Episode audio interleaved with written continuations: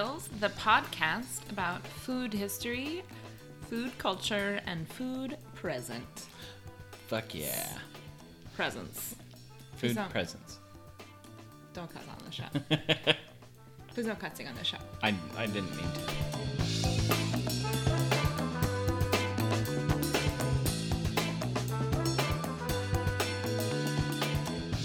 So today we are talking about one of my personal favorites, cheese. And I know that I love it all. Mm. I love all of the foods, but cheese is one of my favorites. Cheese is definitely one of the top things. Mm-hmm.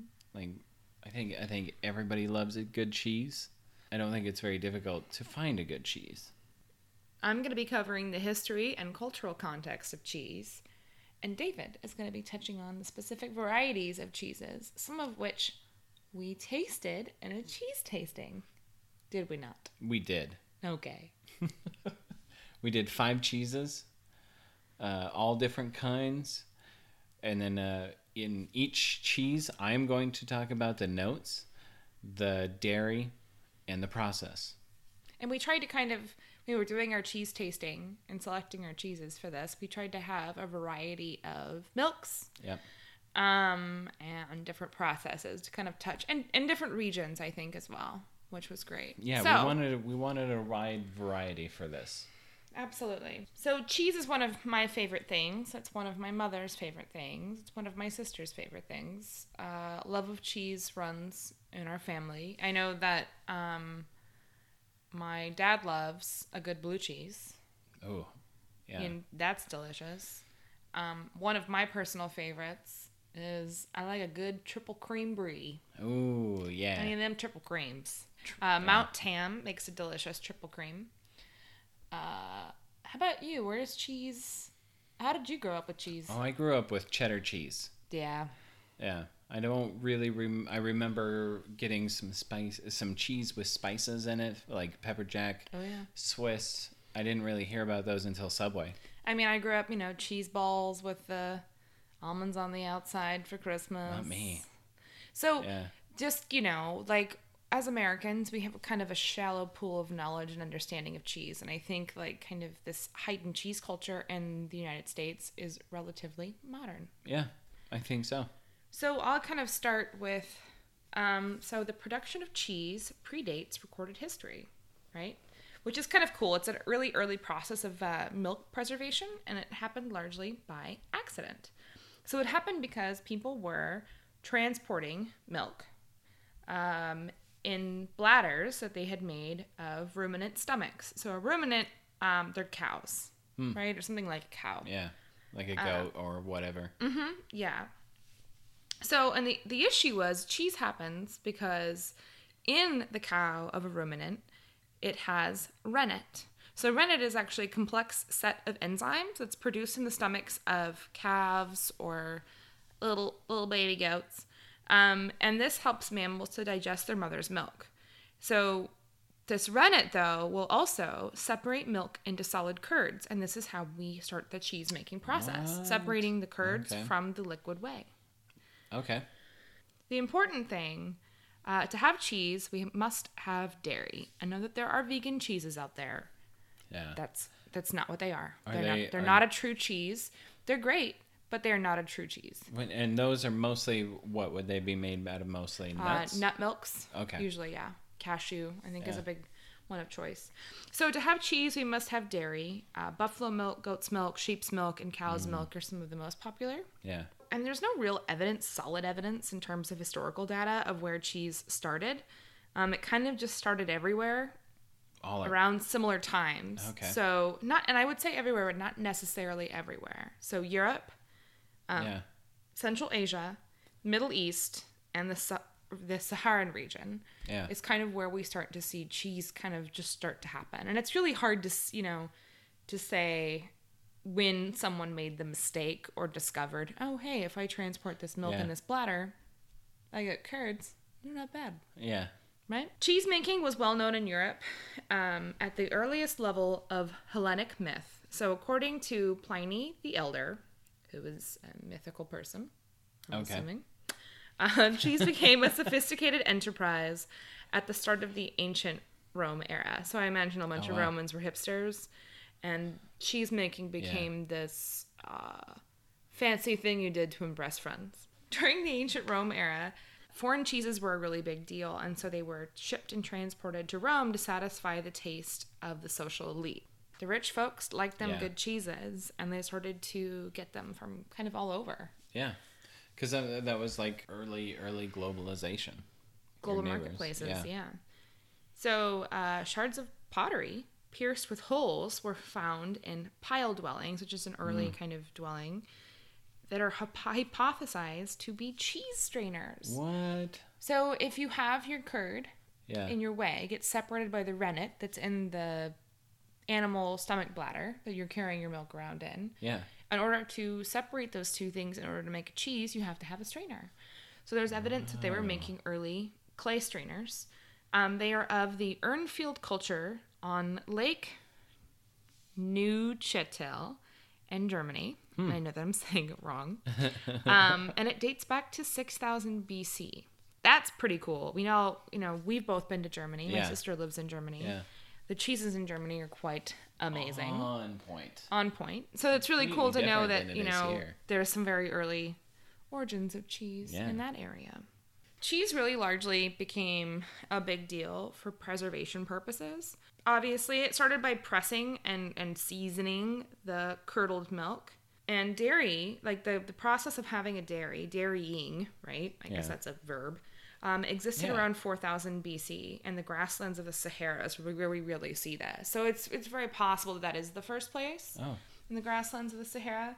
But a lot of times you would have uh, hard salted cheeses would be your best method of preservation. Oh. So think like kind of a Parmesan or a Yeah. Manchego or something that really is a hard a hard cheese, what Yeah. we consider to be a hard cheese. So the reason why they would they would have done hard salted cheeses in the Sahara because it's the only form in which milk can really be kept in a hot climate. Um, it was a way of kind of keeping the calcium in your diet and the dairy in your diet and using something that you would have if you had you know dairy animals around. Without taking the dairy animals with you. Yeah, and also, you know, you don't have milk available year round. It's a way of Yeah. preserving it for the winter. But because it's hot, soft cheeses would spoil, Oh. Oh yeah. which is interesting. So, cheeses produced in Europe, where climates were much cooler than in the Middle East, required less salt for preservation. So, think like feta versus mozzarella. Ooh. Yeah. Yeah. A very salty cheese versus a Yeah. cheese that has very little salt. S- Like stays in a brine. Mm-hmm. So, with less salt and less acidity, cheese became a suitable environment for microbes and mold. Ooh. And this is when we started to see aged cheeses and we started seeing different kinds of aged cheeses. So, really, what I found in my evidence or in my research was um, that there's a lot of evidence that climate determines the cheese. So, you think of the texture and see if you can imagine where the cheese may have originated. Wow. Yeah. So if you had something really um, hard and very salty, you would think that it would be in a much drier climate. Oh yeah. Yeah. Versus something much softer like a brie or, you know, a fresh goat cheese even, like that Yeah. that had to be eaten very quickly and it had to be eaten in a cool climate Yeah. where you could store it without it spoiling. So by Roman times, cheese making was an art, right? And it became a very common food group in the Roman Empire. Um, however, most cheeses were initially recorded, officially recorded, in the Middle Ages. Um, cheddar, so cheddar, was recorded around 1500 CE. Parmesan was founded in 1597. What? Whoa. Gouda in 1697. Oh jeez. Camembert in 1790. So Whoa. cheeses became such a big deal that they, be, they became kind of official in one capacity, Yeah. being recorded as being of a sp- very specific variety of a very specific strain of Yeah. bacteria. So cheeses further diversified in Europe, um, depending on where you lived, and different villages would have their own traditions and their own products. Um, Romanized populations encountered unfamiliar neighbors, and they began to start sharing cheese making traditions and cheese making techniques. So, like through trade and through um, the movement of societies, the movements of people, we began to share the knowledge we had of cheese and kind of changing the cheese landscape. Yeah. So, um, cheese making in monasteries became very, uh, very popular and intensified local characteristics. So, Ooh, you would yeah. have very specific local bacteria and very specific uh, local flora that would be kind of managed by these monks in caves. That's some of the first science experiments happened. And these people had, you know, they had time. Yeah. And so it became a hobby. I think um, a lot of our blue cheeses have some origins in Yeah. monastery caves. If I'm not mistaken, I don't remember. And our, a lot of biology science was invented by monks doing the sweet pea or genetics. So today, Britain has 15 protected cheeses. So it's become such a big deal that different strains are protected. One second, I gotta drink some water. And by water, I mean whiskey. Britain has 15 protected cheeses from approximately 40 types listed by the British Cheese Board. Whoa. Uh-huh. The British Cheese Board claims a total of 700 different British cheese projects. Uh, France has 50 protected cheeses. Italy has 46. Spain has 26. Um, and France has at least 1,800 raw milk cheese products alone, and 50 of which are protected. So when I say the I say protected, I mean like you can't call it this cheese unless it came from this area Yeah. right? Yeah. So Parmesan isn't a true Parmesan unless it came from that region. Get your shit together, Parmesan. No. so this is a fun quote. Late French general and statesman Charles de Gaulle once asked, "How can you govern a country in which there are 246 different kinds of cheese?" Well, you just you make more grilled cheeses, Yeah. I think. You start mixing cheeses together. So, until its modern spread, along with European culture, cheese was nearly unheard of in Oriental cultures. I hate saying that, but that's what Yeah. Wikipedia said. I can't. Okay. I don't understand why it says.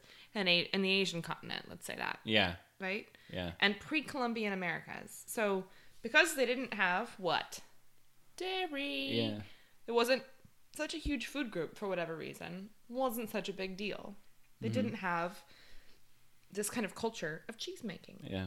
India's got kind of a cheese culture. It does. So it's really Yeah. kind of focused more on like, you know, where China and Japan. Yeah. One. yeah, Yeah. yeah but it, it's not really like Asian countries. It's more just like cultures that don't value dairy or use utilize dairy. That's very true. Yeah. So the very first factory, though, for the industrial production of cheese, which really kind of helped cheese to spread even further, because it's one thing if you're having monks make it, it makes it expensive. Yeah. But to really make it um, approachable for a lot of different people, industrial the, the process of, of industrialization is really important. The first um, industrial production of cheese was in Switzerland in 1815, which is actually surprisingly late. Yeah. I'm surprised. Um, uh, a large scale production though found really found real success in in where? The U.S. Yeah, because we like our mass produced We love it. items. So uh, it it all started with Jesse Williams, a dairy farmer from Rome, New York, began making cheese in an assembly line fashion, using all the milk from neighboring farms, and it was so popular that it quickly became a thing. And then to further popularize cheese, uh, factory made cheeses overtook traditional made cheeses in World War II in the U.S. So let's say that's when American cheese was invented. Yeah. During times of shortage, using milk powders and different binders, we came up with the mild cheddars, Okay. Yeah. which is the saddest of the cheese world. It's the most depressing. And we've been in the cheese dark ages for a while here in the United States. yeah.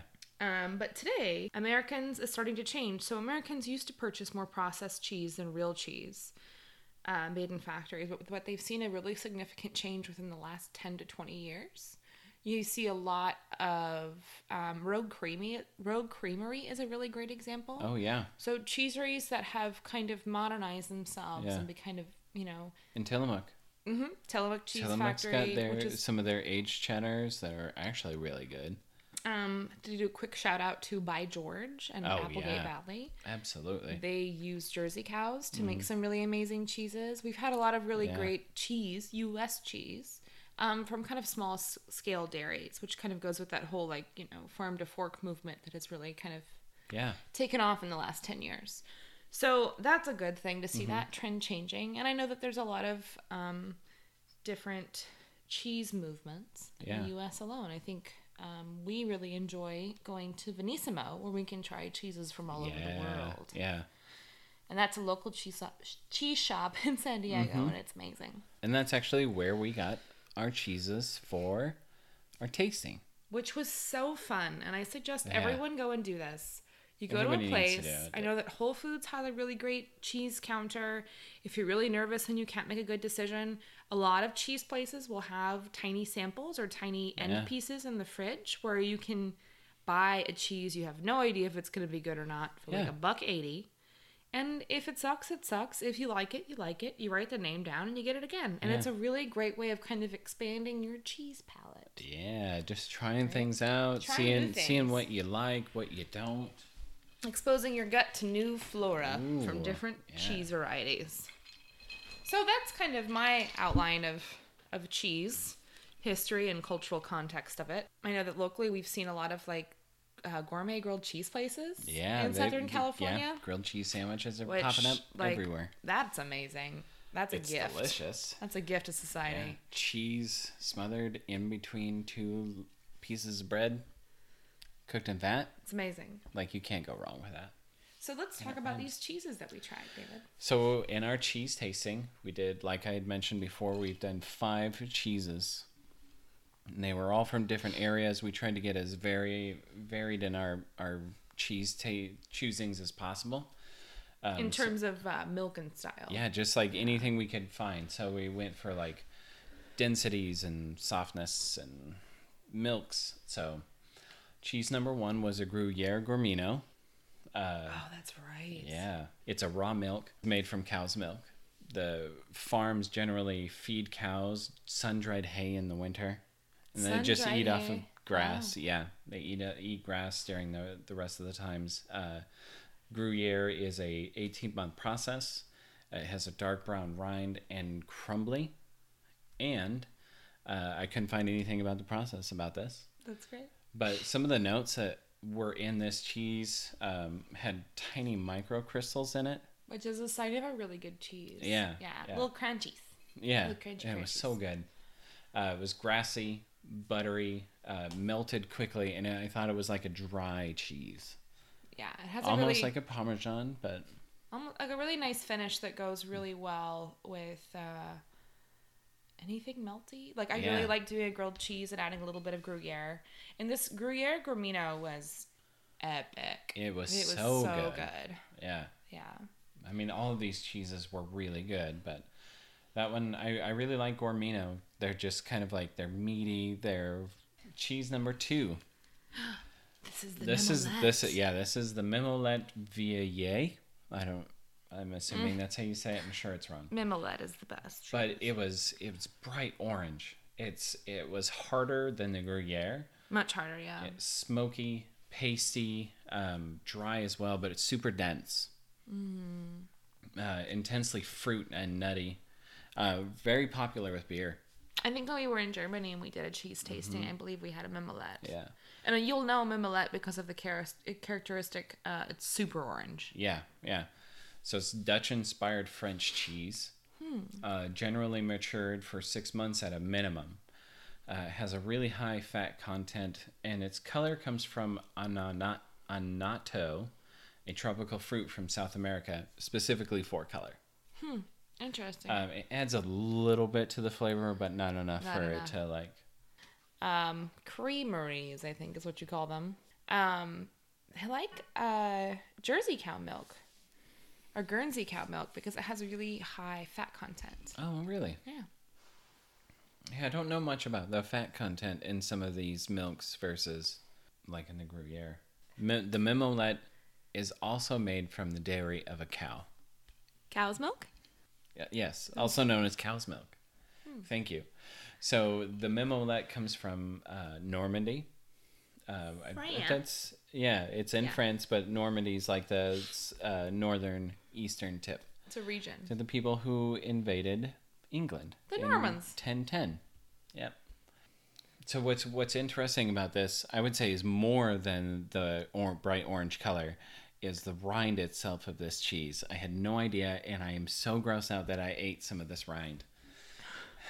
Because I was like, yeah, the, you're supposed to eat the rind because it's more intense, so you can smell and taste the cheese all at the On same hard time. Hard cheeses, I here's here's a quick tip for everyone before we get into the grossness of the getting yeah, Save your rinds, your hard rinds for your hard cheeses. Put them in the freezer, and you can add them to a stock, or you can add them to cream to make a cheese sauce. yeah. That's a great idea. So let's find out why mimolette rind is so icky. So the mimolette rind has this gray mm, uh, rind. Uh, it's very unique, and that's because they use this specific kind of mite that lives off of the cheese, uh, that lives on the surface of this mimolette. Only on the surface of this one cheese. Yeah, just just on the on the somebody figured this out yeah. and harnessed this How they figured and this out. And registered this, cheese, and it's a thing, and it's Yeah. been around And for I like at it, least yeah. hundred years. Yeah. So it, yeah, because it dates back to Louis the Fourteenth. Wow. Not that long ago, but quite a like honestly, it's a long time ago. Mm-hmm. So the gray matter is the mite poop and casings left by the mites. Hey, maybe that's protein. Oh, I'm sure it is. Like maybe a really small amount. It's a little icky though, for reals. It's gross, but I mean they they clean it off. But there's like there's some articles out there about them trying to get it uh, outlawed here in the U.S. because it comes from cheese mites. No. Yeah. Yeah, and it's like, come on, guys. But listen, cheese is because of bacteria, and really, bacteria are just even smaller mites. It's just like like solidified. We just have to socially farts. get over it. Yeah, It's cheese is Move on. bacteria farts. yeah. No, that's not true. Uh, leavening is. That's what Oh, yeast okay. is. Yeast farts. When you have a really nice cushy piece of bread, it's yeast farts. All right, Moving on. cheese number three. Ooh, It's the Gubbeen. Uh, it's spelled G this is the B B. Irish cheese. Yeah, G U B B E E N.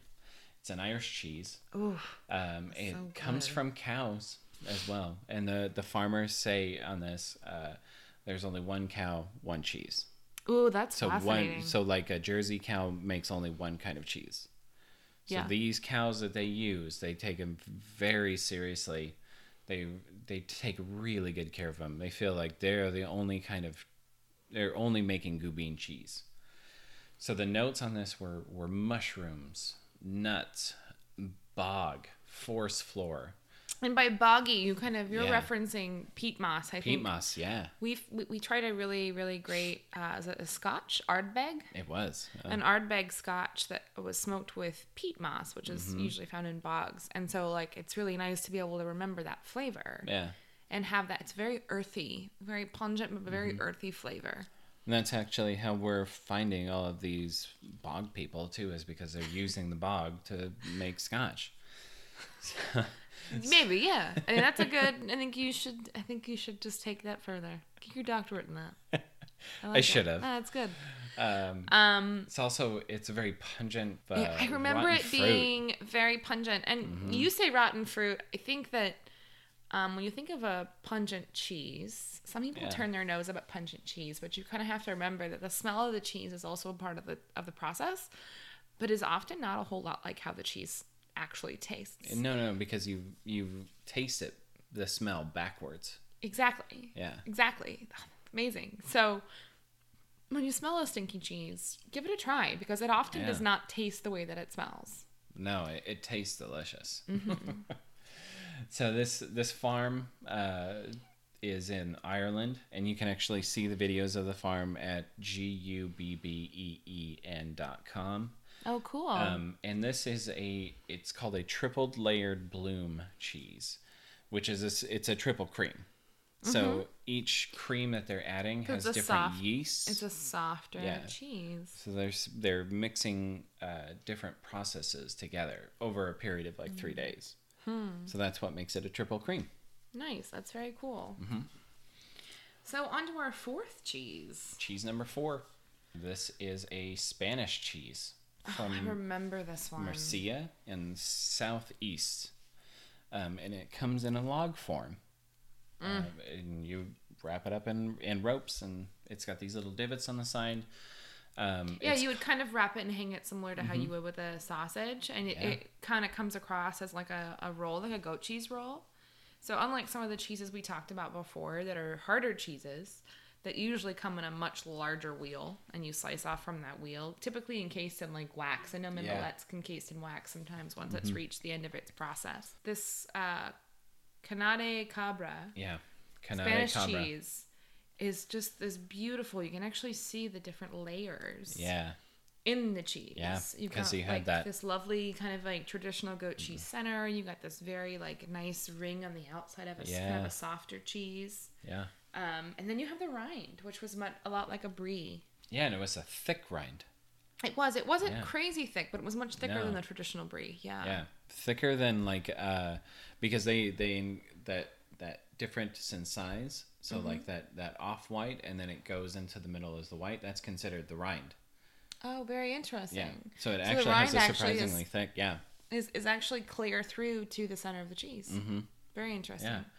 Um, and it's a, it's a very soft, pure white. It was super white, except yeah, for like you very know, the- very bright. yeah. I would say a lot of the the cheeses before.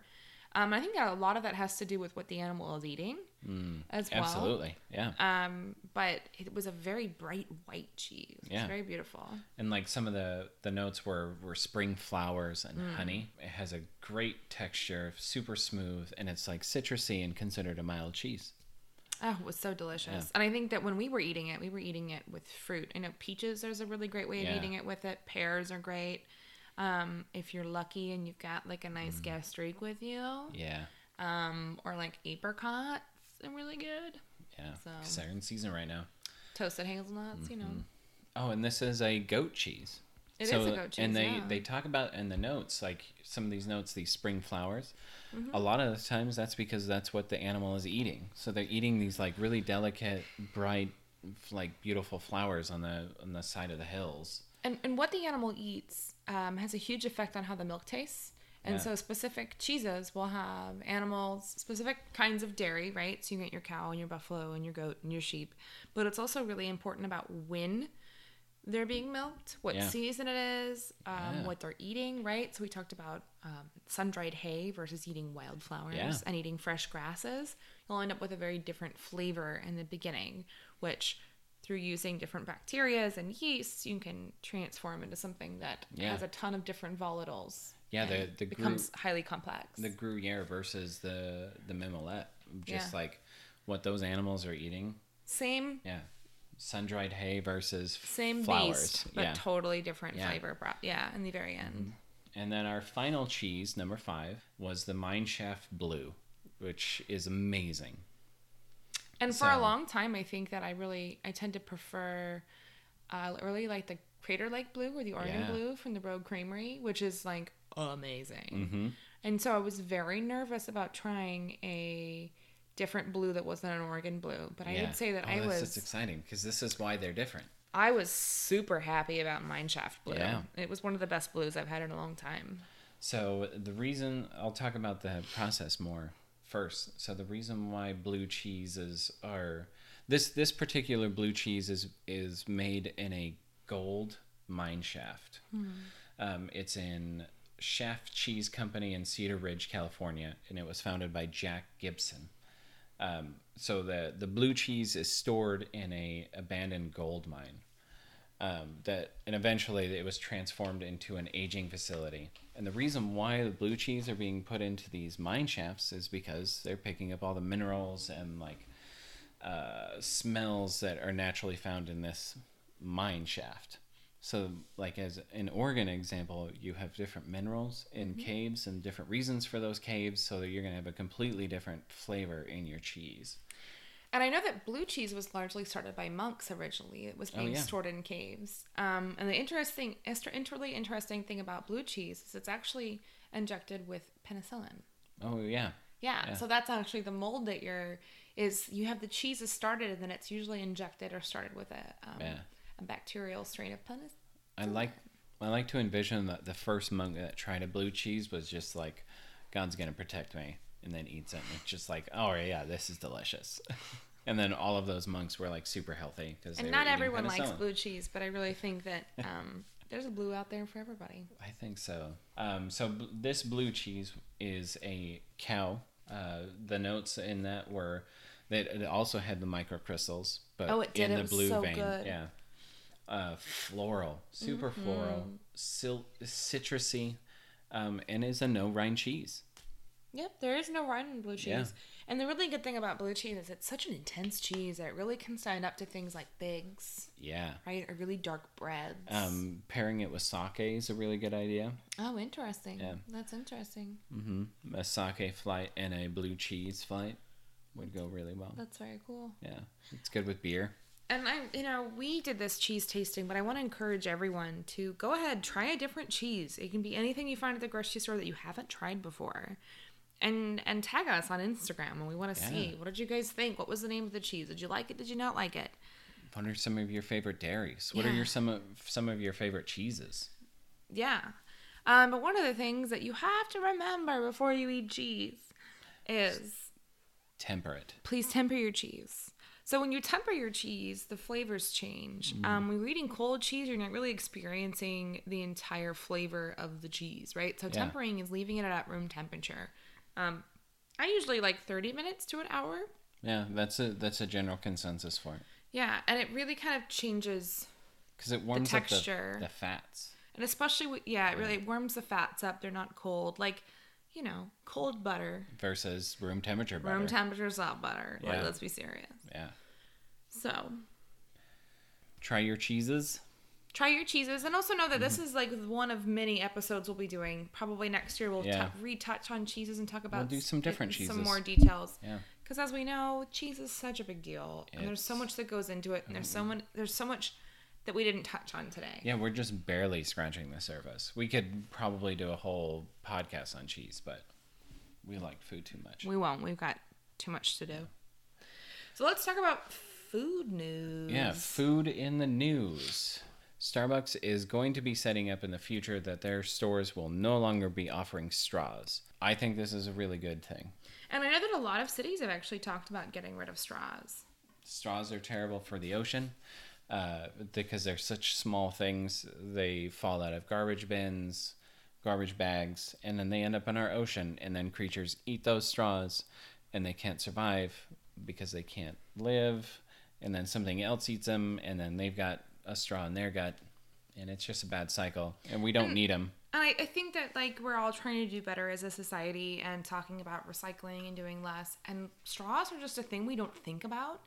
But most of us who get coffee out or get an iced tea out or a soda out, we don't realize like how many straws and even lids to containers that we're going through each day that maybe is unnecessary. right? especially in a place where we live so close to the ocean in San Diego. Like, there's no reason why. Like, we should be even more stringent on like things that end up in our ocean because we have beautiful oceans.